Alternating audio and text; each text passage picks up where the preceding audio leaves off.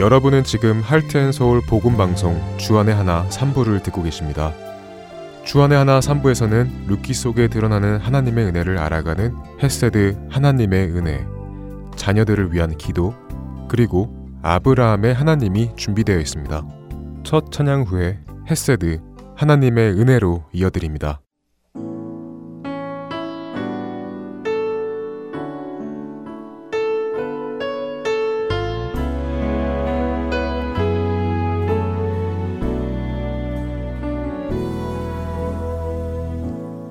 안개가 날 가리워 내 믿음 흔들리려 할 때 나 주님께 나아가네. 주님은 산 같아서 여전히 그 자리에 계셔.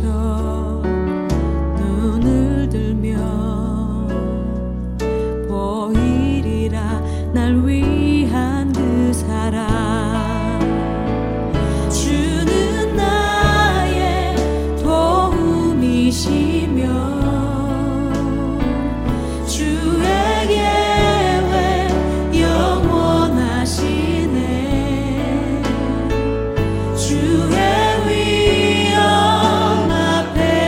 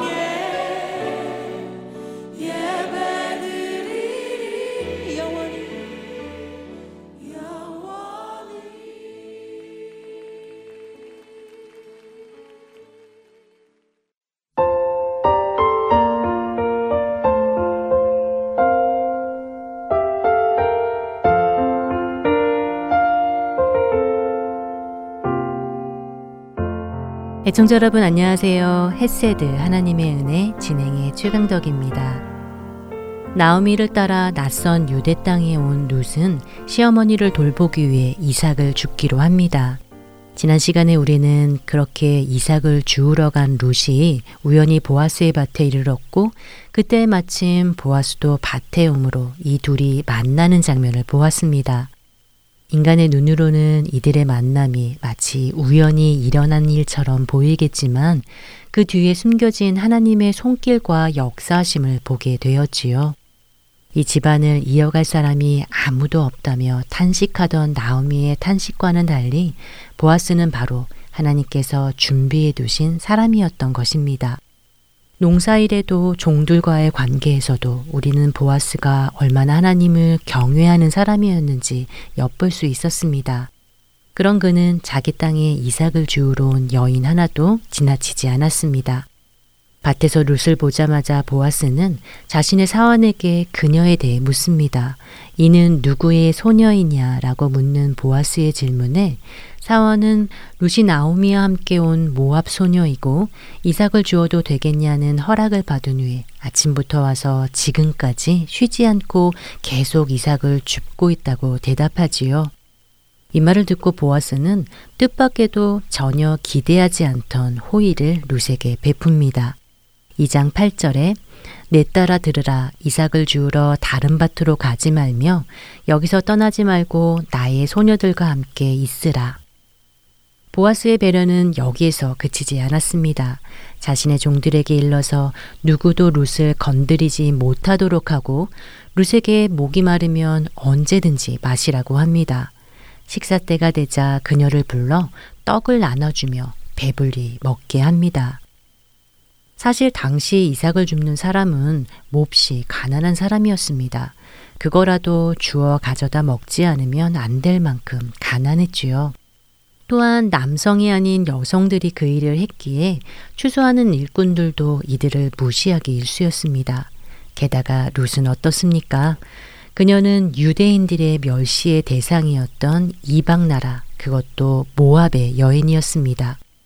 룻은 자신이 유대인들의 눈에 어떻게 비춰질지 잘 알고 있었을 것입니다.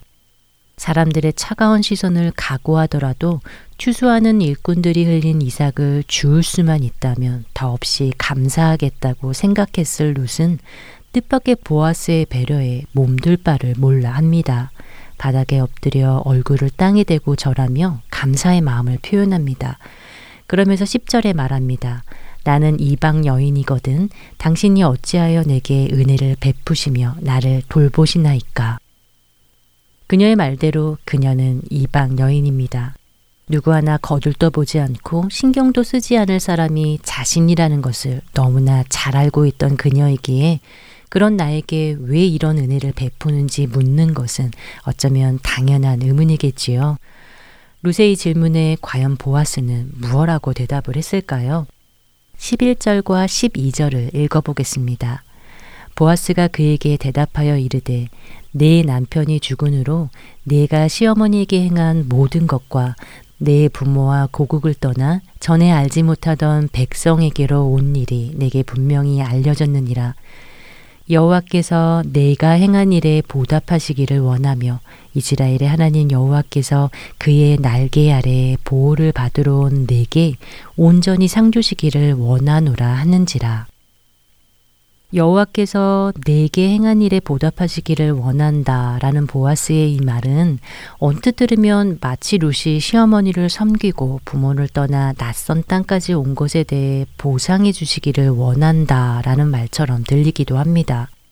나오미에 대한 룻의 사랑과 헌신으로 인해 하나님께서 보아스를 통해 은혜를 베풀어 주신 보답처럼 말입니다. 십이 절에 룻이 행한 일에 보답해 주시고 그녀에게 온전히 상주시기를 원한다는 말에서 보답이라는 말이 보상, 사례의 의미도 있기 때문인데요. 물론 룻이 남편이 죽은 후로도 시어머니를 얼마나 헌신적으로 대했으며 홀로 된 그녀를 위해 희생을 각오하고 낯선 유대 땅까지 온 일은 칭찬할 만한 일입니다. 그러나 보아스의 이 말은 그녀의 선한 행실에 대한 보상으로 하나님께서 은혜를 베풀어 주시라고 축복하는 것이 아닙니다. 계속되는 십이 절에 보아스가 참 중요한 말을 하는데요. 어찌하여 나와 같은 이방인에게 은혜를 베푸십니까? 라고 묻는 룻에게 그는 이스라엘의 하나님 여호와께서 그의 날개 아래 보호를 받으러 온 너에게 온전한 상주시기를 원하노라 라고 말합니다. 여기서 날개란 단어는 성경에서 참 많이 사용된 단어인데요. 카나프라는 히브리어는 실제 새의 날개를 의미하기도 하지만 많은 부분 하나님의 보호하심을 비유적으로 표현할 때 사용되었습니다.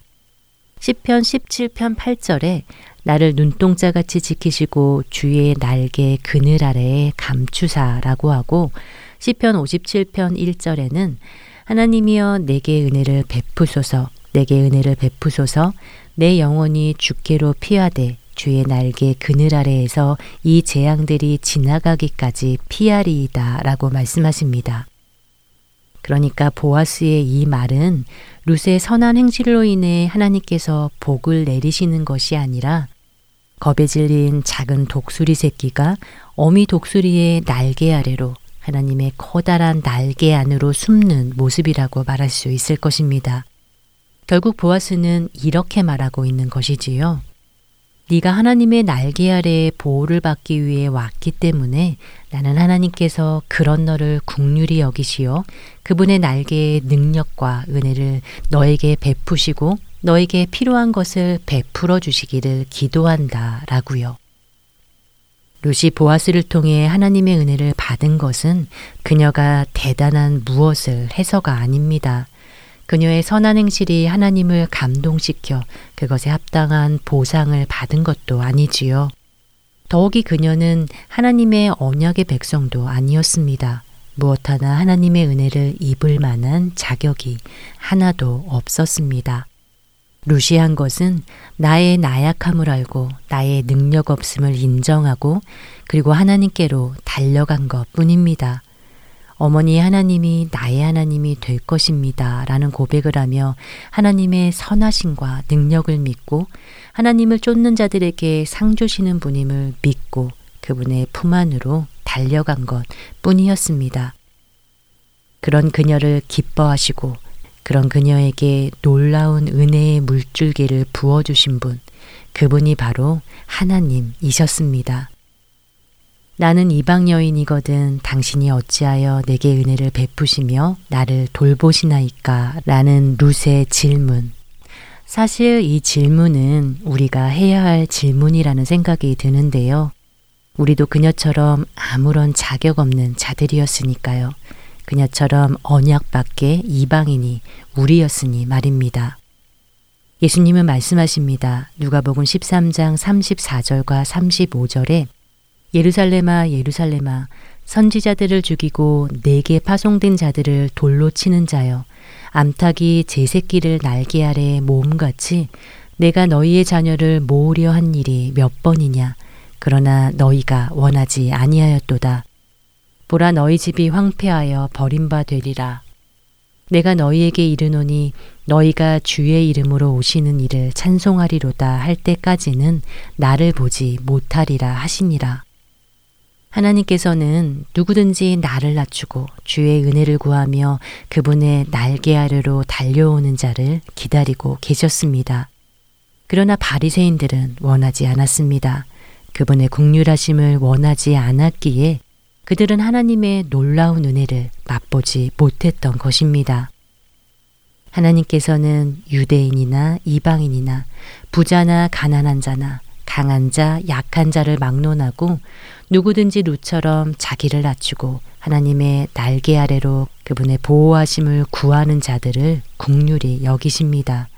그들을 품어주시고 먹여주시고 회복시켜 주십니다. 그분은 자신 스스로의 힘으로는 도저히 소망 없는 죄인들을 위해 예수 그리스도를 십자가에 죽게 하신 분이십니다. 아들의 핏값을 주고 산 우리를 위해 그분이 무엇을 아까워하시겠는지요. 누구라도 주님의 날개 아래로 피하기만 하면 됩니다. 나 스스로 의롭게 되려는 행위를 멈추고 나 자신을 의지하지 말고 주님의 크신 날개 아래로 들어가기 바랍니다. 그래서 하나님의 놀라운 은혜를, 그분의 그 크신 능력을 날마다 맛보는 우리 되기 바랍니다. 그분은 자신의 날개를 활짝 펴시고 그 날개 아래에 보호받기 원하는 자들을 기다리고 계십니다. 주님의 이름을 부르는 자를, 그분께로 달려가는 자들을 그분은 내치지 않으십니다. 여호와께서 내게 주시는 자는 다 내게로 올 것이요 내게 오는 자는 내가 결코 내쫓지 아니하리라. 요한복음 육 장 삼십칠 절 말씀입니다. 헤세드 하나님의 은혜 마치겠습니다. 안녕히 계세요.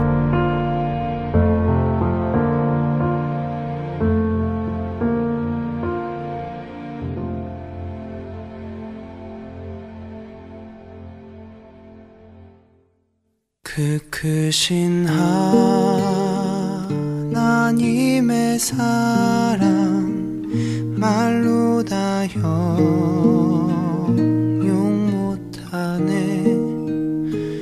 저 높고 높은 별을 넘어 이 낮고 낮은 땅 죄범한 영혼 구하려 그 아들 보내사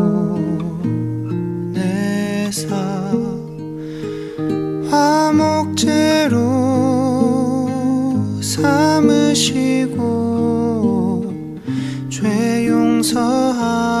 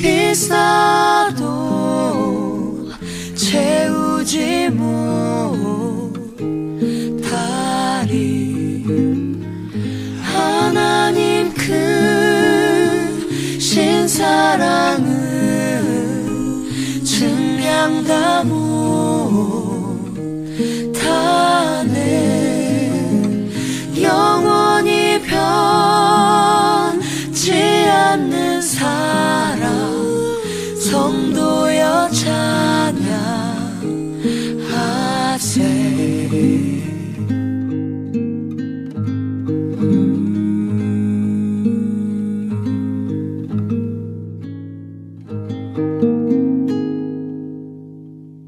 계속해서 자녀들을 위한 기도 이어드립니다.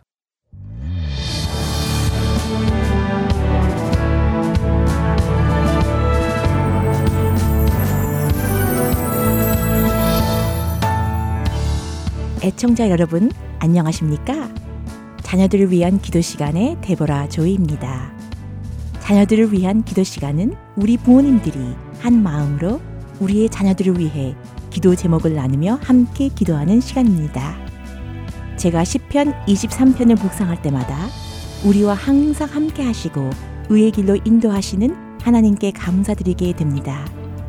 제가 대학원을 다니던 때였는데요. 시카고에서 한인 청년들을 위해 준비된 집회에 참석하게 되었지요.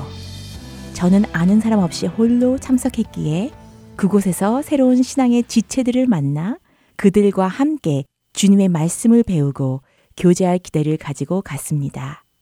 그런데 하나님께서는 제가 생각하지도 못한 또 다른 아름다운 만남을 준비하고 계셨는데요. 첫날에 집회 등록을 마치고 오 일간 지낼 여성 숙소로 갔을 때 제가 머무르는 층에 저를 제외하고 모두 다 중고등학교 여학생들이라는 사실을 알게 되었습니다. 하나님이 준비하신 그 만남을 통해 저는 어린 학생들과 매일 아침과 저녁에 함께 성경 공부를 하고 기도하는 시간을 가지게 되었지요. 오 일간의 짧은 시간이었지만 그 시간들을 통해 하나님께서는 우리들의 마음을 하나가 되게 하셨고 한인 이 세들의 마음속에 하나님을 향한 갈망과 꿈들이 많다는 것을 알게 되었습니다. 많은 세월이 지난 지금도 저는 그 여학생들이 하나님의 사랑 안에서 울며 간절히 기도했던 그 아름다운 모습들이 생생하게 기억납니다. 애청자 여러분, 우리의 자녀들에게 바로 하나님을 향한 갈망과 꿈을 심어주어야 할 것입니다. 그렇기 위해 여러분은 자녀들이 다니는 학교와 삶의 터전에서 말씀에 의지하여 하나님께서 그들 안에 부흥을 일으켜 주시도록 기도하고 계십니까? 이 시간을 통해 하나님께서 여러분께 하나님의 말씀을 주시고 여러분은 인도해 주시기를 기도드립니다. 이 시간에는 기도하는 엄마들 사역에서 하고 있는 사 단계 기도 방법을 통하여 진행됩니다. 먼저 말씀을 통하여 하나님을 찬양하고 우리의 죄를 고백하고 그 후에 우리의 기도에 응답하시는 하나님께 감사드리는 단계를 거칩니다. 마지막으로는 우리의 자녀들을 위해 구체적으로 기도하는 시간을 갖겠습니다. 먼저 첫 단계로 찬양의 시간입니다. 이 첫 단계의 시간에는 하나님의 말씀인 성경을 통하여 하나님이 어떤 분이신지 생각해보고 그분의 성품을 우리의 입술로 기도하며 찬양하는 시간입니다. 오늘은 하나님은 우리의 목자이시다. God is our shepherd 라는 주제의 말씀을 묵상하며 하나님을 찬양하는 시간을 갖겠습니다. 하나님은 목자처럼 양 같은 우리를 먹이시고 지키시고 인도하시고 보살피시는 분입니다. 먼저 하나님의 말씀을 여러분과 나누겠습니다. 시편 이십삼 편 말씀입니다. 여호와는 나의 목자시니 내게 부족함이 없으리로다. 그가 나를 푸른 풀밭에 누이시며 쉴만한 물가로 인도하시는도다. 내 영혼을 소생시키시고 자기 이름을 위하여 의의 길로 인도하시는도다. 내가 사망의 음침한 골짜기로 다닐지라도 해를 두려워하지 않을 것은 주께서 나와 함께 하심이라. 주의 지팡이와 막대기가 나를 안위하시나이다. 주께서 내 원수의 목전에서 내게 상을 차려주시고 기름을 내 머리에 부으셨으니 내 잔이 넘치나이다. 내 평생에 선하심과 인자하심이 반드시 나를 따르리니 내가 여호와의 집에 영원히 살리로다. 이번에는 시편 육십칠 편 일 절에서 오 절까지 말씀입니다. 하나님은 우리에게 은혜를 베푸사 복을 주시고 그의 얼굴 빛을 우리에게 비추사 주의 도를 땅 위에 주의 구원을 모든 나라에게 알리소서. 하나님이여, 민족들이 주를 찬송하게 하시며 모든 민족들이 주를 찬송하게 하소서. 온 백성은 기쁘고 즐겁게 노래할지니 주는 민족들을 공평히 심판하시며 땅 위의 나라들을 다스리실 것임이니이다. 하나님이여, 민족들이 주를 찬송하게 하시며 모든 민족으로 주를 찬송하게 하소서. 한 구절 더 보겠습니다. 요한복음 십 장 십사 절에서 십오 절, 이십칠 절에서 이십구 절까지 말씀입니다. 나는 선한 목자라. 나는 내 양을 알고 양도 나를 아는 것이 아버지께서 나를 아시고 내가 아버지를 아는 것 같으니 나는 양을 위하여 목숨을 버리노라. 내 양은 내 음성을 들으며 나는 그들을 알며 그들은 나를 따르느니라. 내가 그들에게 영생을 주노니 영원히 멸망하지 아니할 것이요 또 그들을 내 손에서 빼앗을 자가 없느니라.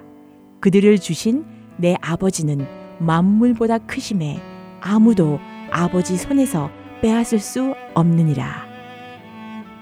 이 말씀들을 마음에 묵상하시면서 기도로 하나님을 찬양하는 시간을 갖겠습니다.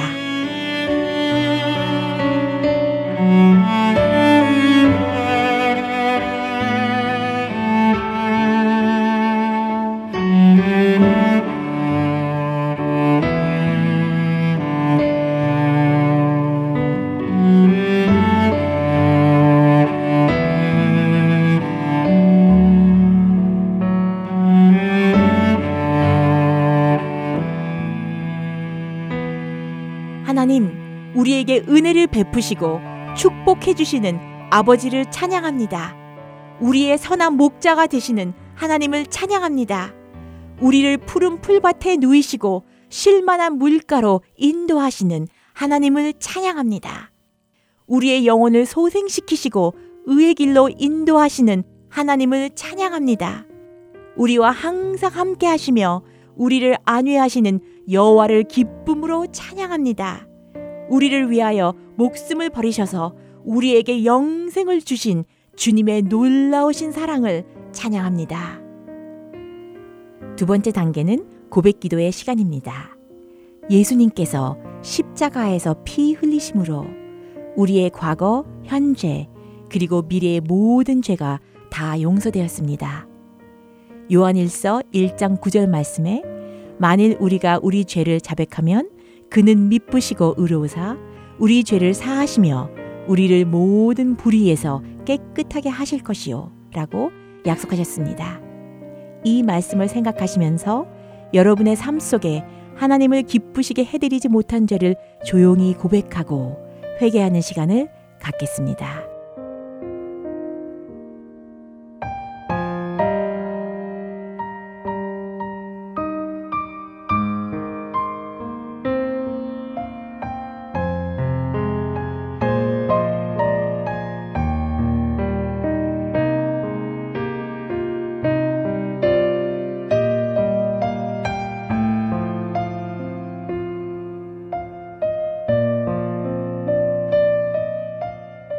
주님, 약속의 말씀대로 우리를 용서하시고 우리 죄를 흰눈과 같이 깨끗하게 하여 주심을 진심으로 감사드립니다. 세 번째 단계는 감사기도의 시간입니다.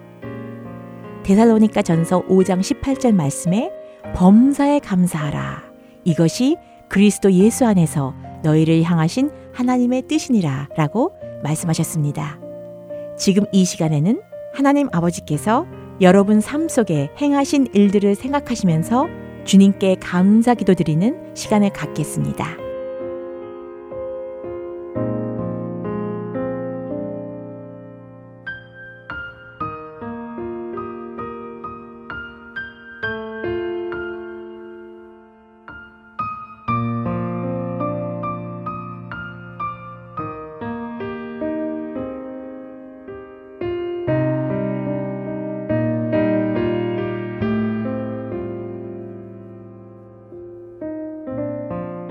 하나님, 우리를 주님의 자녀로 선택해 주신 놀라우신 은혜에 감사드립니다.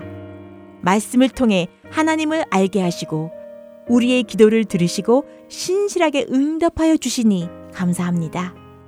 주님의 백성으로 우리가 하나님을 기쁘고 즐겁게 노래하며 찬송하게 하시니 감사합니다. 우리의 선한 목자가 되셔서 우리 자녀들을 지키시고 보살펴 주시니 감사합니다.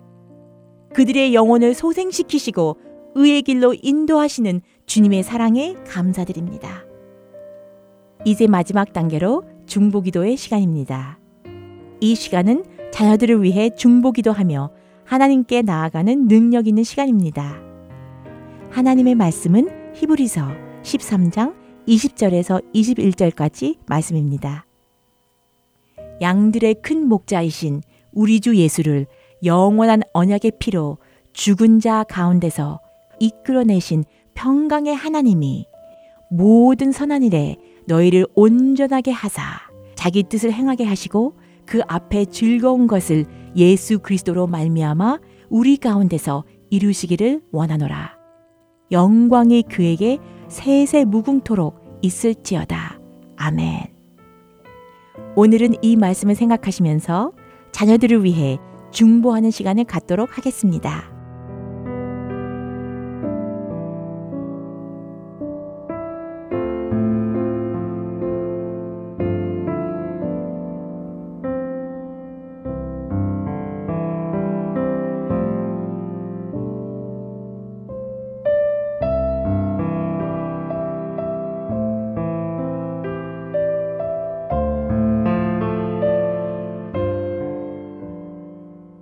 평강의 하나님께서 모든 선한 일에 우리 자녀들을 온전하게 하사 주님의 뜻을 행하게 하시고 그 앞에 즐거운 것을 예수 그리스도로 말미암아 그들 가운데서 이루어지게 하옵소서.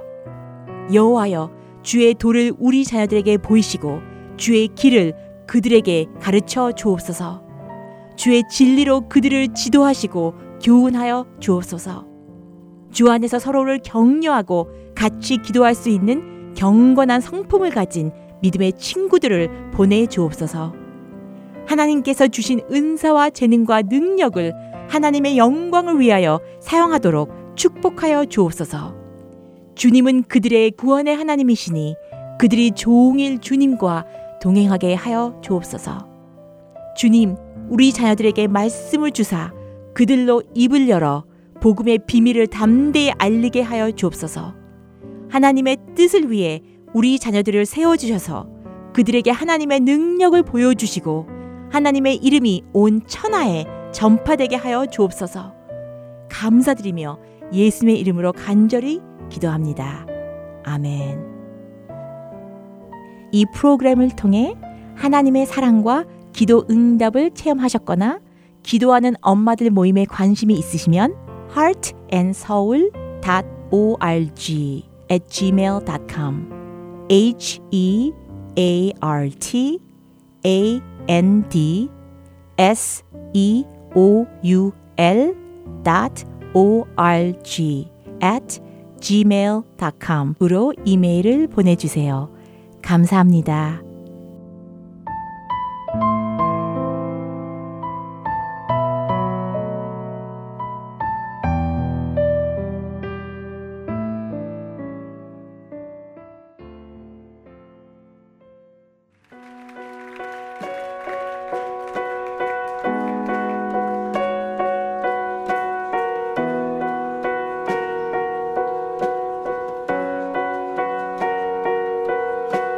Thank you.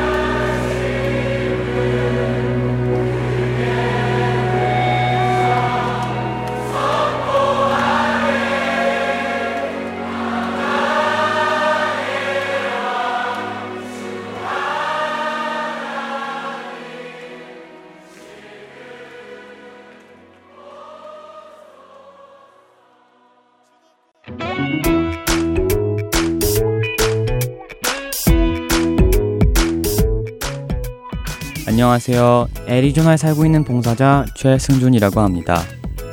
삼 개월 혹은 육 개월마다 새로운 방송들이 여러분을 찾아가는데요. 지난 방송을 다시 듣고 싶어 하시는 분들이 많이 계시더라고요. 그런 분들을 위해 제가 그 방법을 말씀해 드리겠습니다. 홈페이지 더블유 더블유 더블유 닷 하트앤소울 닷 오알지로 접속하셔서 특별 방송을 클릭하시면 됩니다. 또한 씨디로 듣고 싶으신 분들은 사무실로 전화해주시면 원하시는 방송을 씨디에 담아 보내드리도록 하겠습니다. 전화하실 사무실 전화번호는 육공이 팔육육 팔구구구입니다.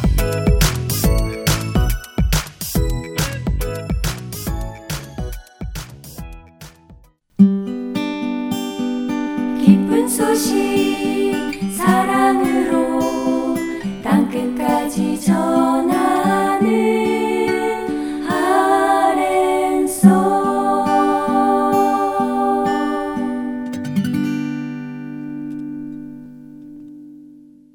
이어서 아브라함의 하나님, 함께 하시겠습니다.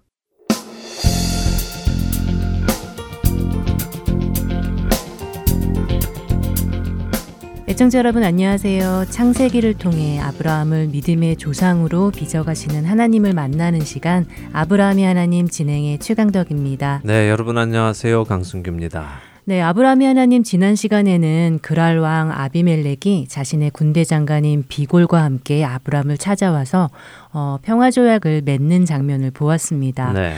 아무 생각 없이 읽어 나가다 보면 그냥 음, 평화조약을 맺었나 보다 하고 넘어갈 장면이지만 상황을 생각하며 읽어보면 정말 이상한 조약을 맺은 것을 알게 되었습니다. 네, 맞습니다. 일반적으로는 나그네가 그 성읍의 왕에게 가서 자신을 잘 봐달라고, 이곳에 살게 해달라고 하는 것이 정상이지요. 네. 그러나 아브라함의 경우는 정반대였습니다. 왕이 군대 장관을 대동하고 와서 오히려 아브라함에게 자신의 가족은 물론 아들과 손자의 세대까지도 거짓되이 행하지 말아달라고 부탁을 했지요. 네, 정말 특이한 장면이었습니다. 네. 아브라함이 이삭을 낳기 전에 사라를 누이라고 속였다가 큰 낭패를 보았기에 제발 거짓되이 행하지 말아달라고, 음. 아브라함이 그렇게 거짓되이 행하면 피해는 자신의 집안이 보니 네. 그러지 않기로 약속해달라고 하는 이 장면이 참 새롭게 다가왔습니다. 그렇습니다. 그렇기에 하나님의 사람은 세상이 건드릴 수가 없다는 사실을 지난 시간에 나누었습니다. 네. 아, 그리고 그렇게 가나안에 들어온 지 이십오 년이 지나서 아브라함은 하나님께서 약속하셨던 자손과 또 땅을 적으나마 공식적으로 받게 되었습니다. 하늘의 별같이 바다의 모래같이 많을 자손에 비하면 한 명이지만 바로 이 한 명으로 그 약속의 실현이 시작이 되고요. 그가 밟는 모든 땅을 그에게 주시겠다는, 또한 그 자손에게 주시겠다는 말씀에 비하면 지금 그가 머물고 있는 부엘세바는 지극히 작은 곳이지만 역시 이곳에서부터 그 약속의 실현이 시작이 되고 있는 것이죠. 바로 이런 곳에서 아브라함은 영원하신 하나님의 이름 엘올람을 고백합니다. 유한한 시간 속에 사는 우리들이 결코 이해할 수 없는 시간과 공간을 초월하신 영원하신 하나님, 아브라함과의 약속이 그가 사는 동안만이 아니라 영원한 시간 속에서도 지켜질 것을 아브라함은 고백한 것이죠. 그렇게 생각하니 참 감격스러운 하나님의 이름입니다. 네. 아브라함의 당대에만 유효한 약속이 아니라 시간과 공간을 넘어 영원히 지켜질 약속, 바로 그 약속을 지키실 영원하신 하나님이라고 생각을 하니까요. 네, 감격스럽죠. 우리의 구원은 바로 이 하나님의 영원하심에 근거한 약속의 실현이기도 합니다. 네. 자, 오늘은 그 다음 장인 창세기 이십이 장을 보겠는데요. 네, 드디어 이십이 장이 되었네요. 네. 그런데 이 창세기 이십이 장은 설교로도 또 성경 공부의 예화로도 참 많이 사용이 되어서 음. 어, 모르는 분이 거의 없으실 것 같아요. 네, 맞습니다. 어, 모리아 산에서 그 아들 이삭을 번제로 드리는 아브라함의 믿음 은 단골 소재이죠. 네. 말씀하신 대로 모르시는 분들이 거의 없으실 것입니다. 어, 그리고 이와 함께 아브라함의 삶도 마무리로 들어갑니다. 이 사건 이후에는 사라의 죽음과 이삭을 결혼시키는 아브라함의 모습이 나오고는 그의 삶도 막을 내립니다. 그렇다면 결국 하나님께서는 아브라함을 갈대아 우르에서 불러내셔서 오늘 창세기 이십이 장에 아브라함으로 빚어가시는 것이 목적이셨다고 해도 과언은 아닐 것입니다. 음. 바로 이 하나님의 손길을 우리가 보기를 원했던 것이지요. 우상 숭배의 중심지였던 갈대아 우르, 그곳에서 나왔던 한 연약한 인간 아브라함, 자신의 안전을 위해 아내를 누이라 속일 만큼 소심했고 그녀를 빼앗기고도 찾으려 시도하지 못할 만큼 소심했던 아브라함이었습니다. 하나님의 약속의 중요성과 심각성을 잘 느끼지 못했던 증거이지요. 그런 그가 이제는 믿음으로 하나님의 말씀에 순종하는 사람이 된 것입니다. 그것이 바로 이 창세기 이십이 장의 이야기입니다. 그리고 그 목적지가 바로 우리 모두가 가야 할 목적지이기도 하지요. 자, 이 장면을 좀 더 자세히 보도록 하겠습니다. 먼저 창세기 이십이 장 일 절과 이 절을 한번 읽어주세요. 네. 그 일 후에 하나님이 아브라함을 시험하시려고 그를 부르시되 아브라함아 하시니 그가 이르되 내가 여기 있나이다. 여호와께서 이르시되 내 아들 내 사랑하는 독자 이삭을 데리고 모리아 땅으로 가서 내가 내게 일러준 한 산 거기서 그를 번제로 드리라. 네, 이십이 장은 그 일 후에라며 시작을 합니다. 어떤 일 이후일까요? 앞장의 일 후겠지요? 아비멜렉과 화평을 맺은 후에요. 예, 맞습니다. 뭐 바로 앞이면 그렇겠지만요. 또 전체적으로 보면은 그의 모든 삶에 일어난 일들 후에라고 생각해도 되겠죠. 음. 자신의 삶을 인도해 오신 하나님, 그 하나님을 경험한 모든 일 후에 바로 그럴 때에 하나님께서 어떤 한 일을 하시려고 합니다. 어떤 일일까요? 네, 아브라함을 시험하시려는 일이군요. 그렇지요. 그의 믿음을 보시려는 것입니다. 믿음의 분량을 체크하시는 것이죠. 자, 이십이 장 이 절을 잠시 보지요. 한국어 성경은 하나님께서 네 아들, 내 사랑하는 독자 이삭을 데리고 모리아 땅으로 가라고 하셨다고 기록하고 있습니다. 어, 그런데 히브리 성경은 약간 다른데요. 순서가 이렇게 되어 있습니다. 데리고 가라, 네 아들, 내 독자, 내가 사랑하는 아들 이삭, 이렇게요. 어, 한국어는 내 아들, 내 사랑하는 독자 이삭을 데리고 가라라고 하시는데 히브리어는 데리고 가라, 내 아들, 내 독자, 내 사랑하는 아들 이삭, 이렇게 순서가 되어 있다고요. 네. 음, 사랑하는 독자가 따로따로 구별이 되어 있군요. 그런데 그게 무슨 뜻이 있나요? 아, 뭐 아니요. 뭐 특별한 뜻이 있어서 이 부분을 말씀드리는 것은 아니고요. 제가 들은 유대 랍비의 해설이 참 재미가 있어서 여러분들께 조금 소개를 해드리려고 합니다.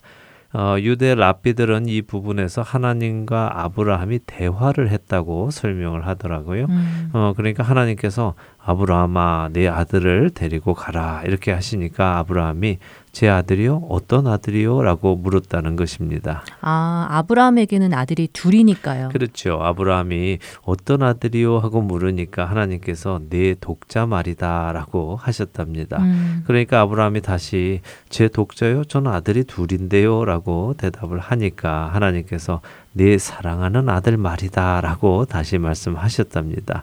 그러자 아브라함이 사랑하는 아들이요? 저는 두 녀석 다 사랑합니다 라고 대답을 했고, 그러자 하나님께서 네 아들 이삭 말이다 라고 꼭 집어서 이야기를 하셨다고 해설을 해주더군요. 네, 재미있네요. 마치 하나님의 말귀를 못 알아듣는 아브라함에게 하나님께서 하나하나 이야기해 주시다가 이삭의 이름을 불러주신 것처럼 말입니다. 예, 재미있죠. 어, 물론 정말 그런 일이 있었는지는 모르지요. 하지만 제가 이 이야기를 여러분들께 드린 이유는요, 이삭이 누구인가 하는 것을 다시 한번 정리하자는 이유에서입니다. 음. 하나님께서 보실 때 이삭은 아브라함의 사랑하는 독자라는 것이죠. 이삭만이 아들이라 칭함을 받는다는 것입니다. 약속의 아들, 그러니까 육신의 아들이 아니라 말입니다. 바로 이 사실이 우리 같은 이방인도 하나님의 자녀가 될 수 있는 근거가 되는 것입니다.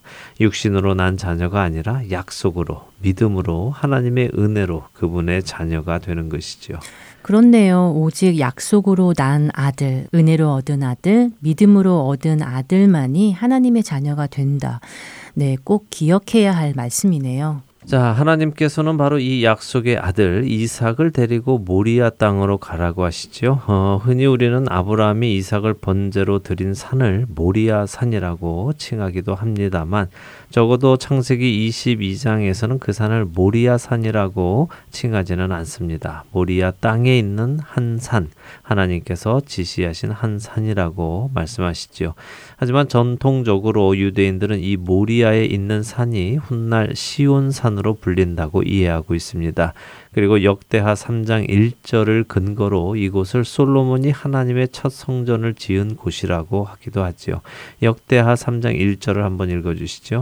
솔로몬이 예루살렘 모리아 산에 여호와의 전 건축하기를 시작하니 그곳은 전에 여호와께서 그의 아버지 다윗에게 나타나신 곳이요, 여부스 사람 오르난의 타작 마당에 다윗이 정한 곳이라. 네.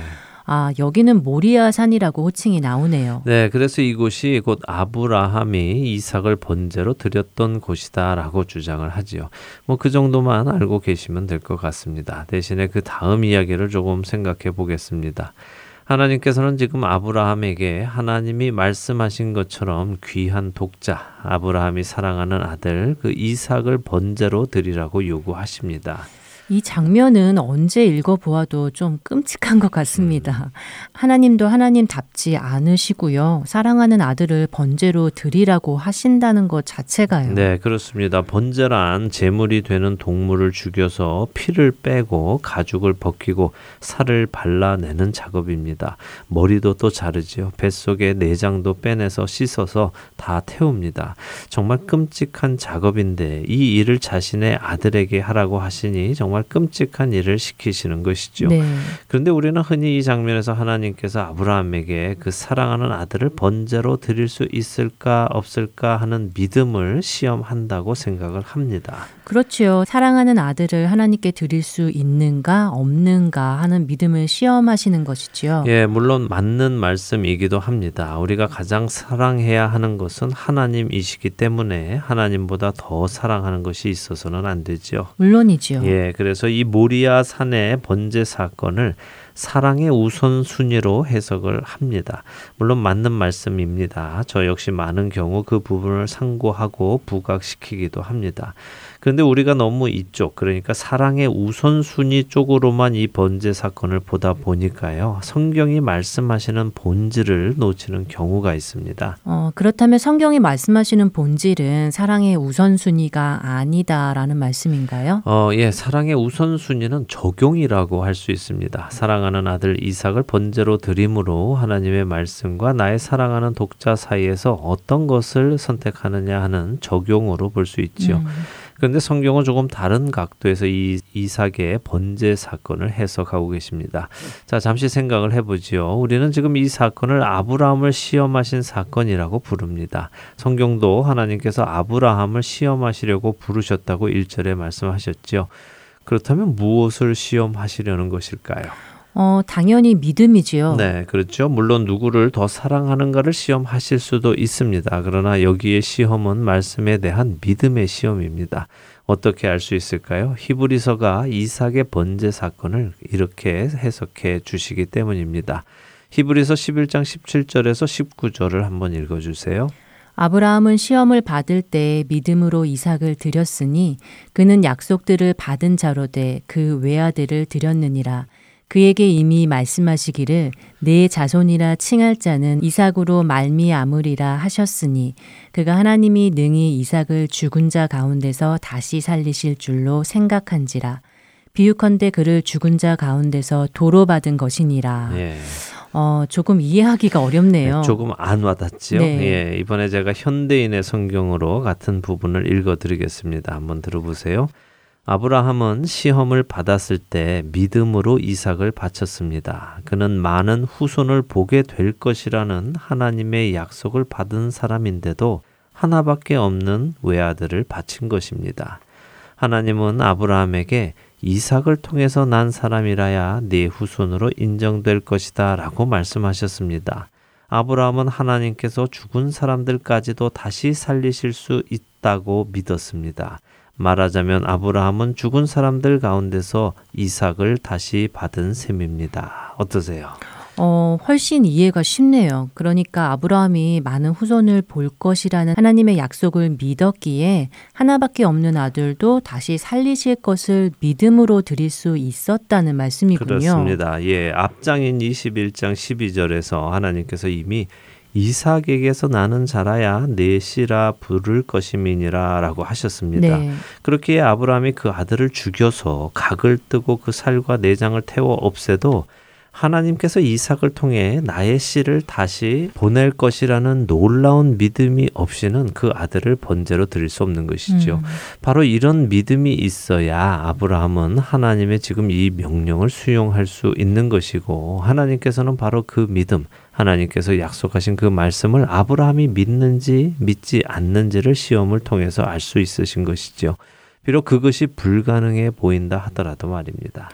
결국 하나님의 말씀이 말씀대로 이루어질 것을 믿는 것을 행동으로 보일 수 있느냐 아니냐 하는 시험이었군요. 그렇습니다. 이 믿음은 정말 대단한 믿음입니다. 음. 자신의 아들을 하나님의 말씀 때문에 번제로 드릴 수 있느냐 없느냐 하는 시험도 중요한 시험이고 또 놀라운 믿음입니다. 그러나 지금 하나님께서 하시는 시험은 그 정도의 시험이 아닙니다. 이렇게 살을 발라버리고 다 태워버린다 하더라도 하나님께서는 말씀하셨기에 그 이삭을 통해 씨를 이어가실 것을 어떻게 하실지 나는 모르지만 어떤 방법으로 그것이 가능할지는 모르지만 하나님께서 그렇게 말씀하셨기에 그 말씀대로 하실 분이라는 것을 믿기에 번제로 드릴 수 있는 것이죠. 네, 정말 놀라운 믿음의 시험이군요. 맞습니다. 자, 그렇다면 이 믿음은 어떻게 생겼겠느냐 하는 것입니다. 그냥 어느 하루 갑자기 생겼겠습니까? 내가 네게 지시하는 땅으로 가라고 하시고 가자마자 임신해서 아이를 낳고 기르다가 아브라함아 네 아들을 번제로 드려라 라고 하셨다면 과연 아브라함이 네 하고 순종을 했을까요? 음, 생각해보니 그렇네요. 사실 저는 아브라함이 백 세에 얻었기에 그 아들 이삭이 너무 소중했을 것이라고 생각했었는데요. 네. 그래서 그 아들을 번제로 드리기가 더 어려웠을 것이라고 말이죠. 네. 오늘 다시 생각해보니 오히려 젊었을 때 얻은 아들이라면 그것이 더 드리기가 어려웠을 것이라는 생각이 듭니다. 네, 그 이유는요? 어, 아브라함 안에 하나님을 향한 신뢰, 그러니까 믿음이 적었을 테니까요. 그렇습니다. 바로 이 말씀을 제가 드리고 싶었던 것입니다. 아브라함이 자신의 삶을 쭉 돌아보니까 지금까지 하나님이 하신 말씀이 하나도 이루어지지 않은 것이 없는 것을 보는 것입니다. 음. 그분을 쭉 경험해 보니까 하나님은 충분히 그렇게 하실 수 있는 분이라는 것이 믿어지는 것입니다. 아브라함의 삶 속에서 크고 작은 일들을 간섭하시고 주장해 오신 그분의 손길을 아브라함이 깨닫게 되니까 그분이 믿어지는 것이죠. 그래서 믿음은 경험이 중요합니다. 음. 경험은 우리의 믿음을 더욱 견고하게 해줍니다. 저는 우리 청취자 여러분들이 정말 매일같이 주님을 경험하시기를 바랍니다. 무슨 화려한 이적 같은 것을 말씀드리는 것이 아닙니다. 하늘에서 금가루가 떨어지고 이빨이 금이빨로 변하고 이런 것을 경험하시라는 것이 아니라요. 말씀을 읽고 그 말씀이 내 삶에 실제로 일어나고 또 내가 말씀대로 행하니까 그 말씀에 따른 약속이 내게 임하고 이런 경험을 더 많이 하시라는 것입니다. 이것들이 우리의 믿음을 더욱 견고히 하고 하나님을 더욱 신뢰하게 하기 때문입니다. 아멘. 그렇게 주님을 매일같이 경험하는 우리가 되기 바랍니다. 네, 자 조금만 더 보고 이야기를 마치죠. 어, 하나님의 말씀을 듣고 아브라함은 삼 절에 아침에 일찍 일어나서 나귀의 안장을 지우고 두 종과 이삭을 데리고 번제에 쓸 나무도 쪼개어 가지고 하나님께서 일러주신 곳으로 간다고 합니다. 그리고 삼 일 만에 하나님이 지정하신 곳을 보게 되었다고 하지요. 부엘세바에서 모리아까지는 약 오백육십 마일 정도 한다고 합니다. 삼 일 정도의 거리라고 하네요. 주로 이 삼 일을 가는 동안 아브라함이 무슨 생각을 했을까 많이들 궁금해 하잖아요. 네. 슬픈 얼굴을 하고 갔을 것이다 라는 분들도 계시고 하나님 도대체 왜 제게 이런 시련을 주십니까? 네. 원망하면서 갔다는 분들도 계시고요. 네. 심지어 울고불고 하면서 갔을 것이라고 하시는 분들도 계시더라고요. 그런데 오늘 우리가 이야기를 나누고 나니까요. 왠지 아브라함이 기대를 하면서 갔을 것 같다는 음. 생각도 듭니다. 예, 저도 동의하는데요. 예전에는 참 침통하게 그 사흘길을 갔을 것이다 라고 막연히 생각을 했습니다. 네. 저라는 인간의 입장에서 생각을 해봤습니다. 보면 그것이 너무 당연해 보였지요. 하지만 아브라함을 이렇게 쭉 묵상하면서 특별히 아까 읽었던 히브리서의 말씀도 함께 생각을 해보면요. 아브라함은 하나님을 향해 어쩌면 놀라운 기대를 하며 가지 않았을까. 음. 하나님께서 어떻게 이 아이를 살려서 그 약속을 지키실까. 이번에도 또 놀라운 일을 행하시겠지 하는 생각을 했을 것이라고 저는 개인적으로 생각을 합니다.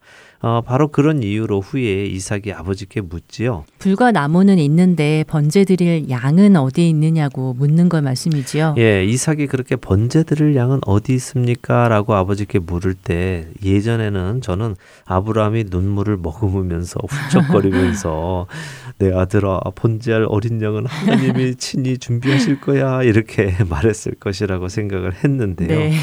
지금 보면 굉장히 기대감에 가득 차서 또 확고한 신념과 단호함에서 내 아들아 번제할 어린 양은 하나님께서 친히 준비하실 거야. 음. 정말 놀라운 기적을 우린 오늘 체험할 것이다 라고 했을 것 같습니다. 아, 물론 이런 해석은 저의 개인적인 해석입니다. 그러니까 꼭 그랬을 것이다 라고 생각하지는 마시기 바랍니다. 네. 네.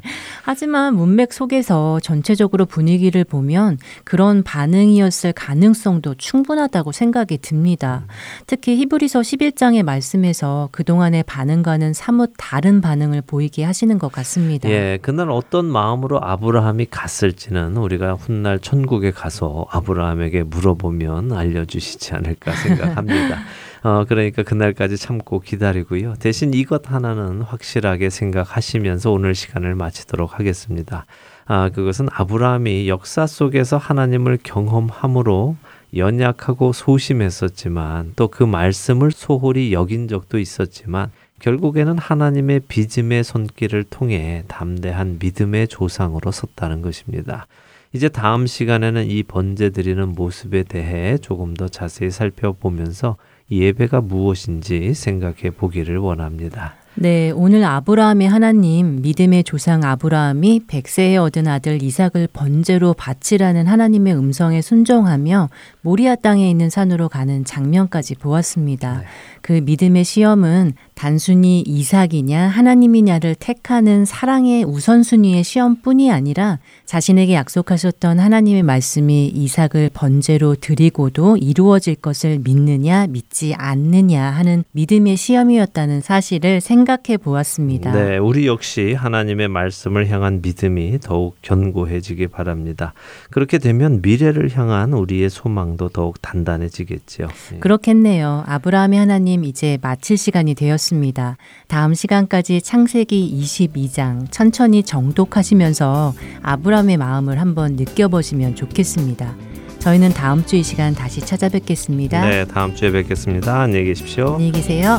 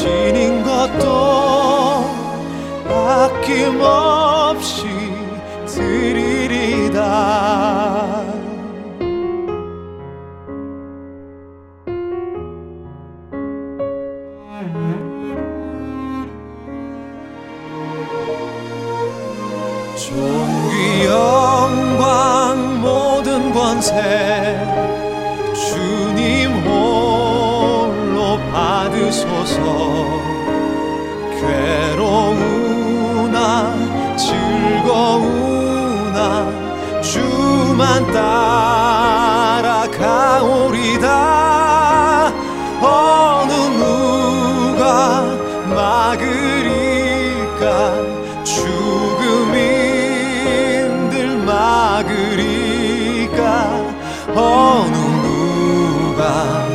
막으리까? 죽음이 늘 막으리까? 어느 누가 막으리까? 죽음이 막으리까? 어느 누가 막으리까? 죽음이 늘 막으리까.